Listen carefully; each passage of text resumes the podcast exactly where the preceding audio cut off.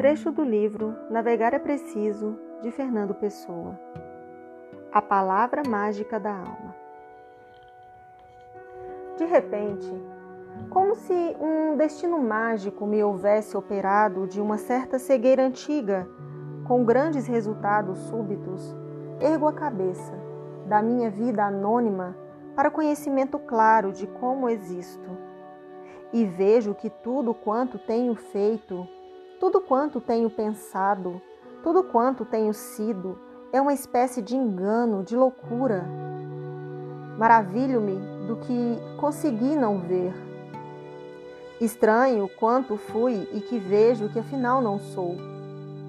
Olho como uma extensão ao sol que rompe nuvens e minha vida passada, e noto com um pasmo metafísico como todos os meus gestos mais certos, as minhas ideias mais claras e os meus propósitos mais lógicos não foram, afinal, mais que bebedeira nata, loucura natural, grande desconhecimento.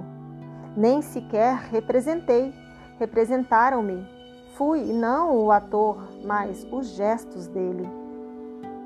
Tudo quanto tenho feito, pensado, sido, é uma soma de subordinações, ou a um ente falso que julguei meu, porque agi dele para fora, ou de um peso de circunstâncias que supus ser o ar que respirava.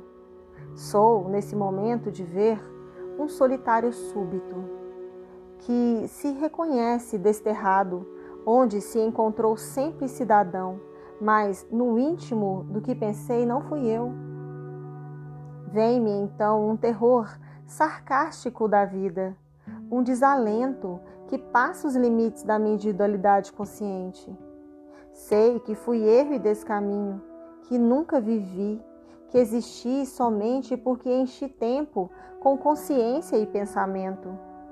E a minha sensação de mim é a de quem acorda depois de um sono cheio de sonhos reais, ou a de quem é liberto por um terremoto da luz pouca do cárcere a que se habituara.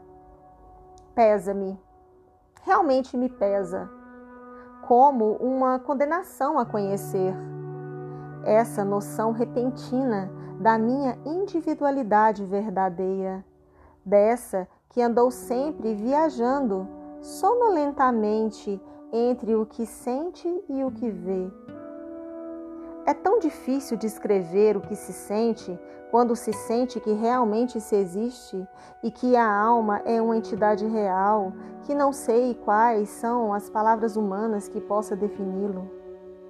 Não sei se estou com febre. Como sinto, se deixei de ter a febre de ser dormidor da vida. Sim, repito, sou como um viajante que de repente se encontre numa vila estranha, sem saber como ali chegou e ocorrem-me esses casos dos que perdem a memória, e são outros durante muito tempo. Fui outro durante muito tempo, desde a nascença e a consciência. E acordo agora no meio da ponte, debruçado sobre o rio, e sabendo que existo mais firmemente do que fui até aqui. Mas a cidade é-me incógnita, as ruas novas e o mal sem cura. Espero, pois, debruçado sobre a ponte, que me passe a verdade e eu me restabeleça, nulo e fictício, inteligente e natural. Foi um momento e já passou.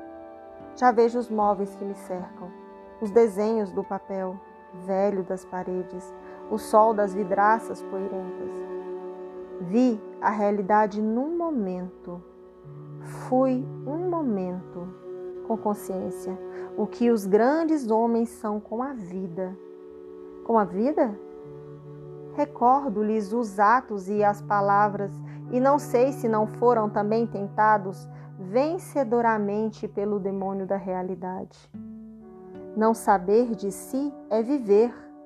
Saber mal de si é pensar saber de si de repente, como nesse momento lustral, é ter subitamente a noção da nônada íntima, da palavra mágica da alma. Mas essa luz súbita cresça, cresta tudo, consome tudo, deixa-nos nus até de nós. Foi só um momento e vim. Depois já não sei se quer dizer o que fui. E por fim tenho sono, porque não sei porquê. Acho que o sentido é dormir.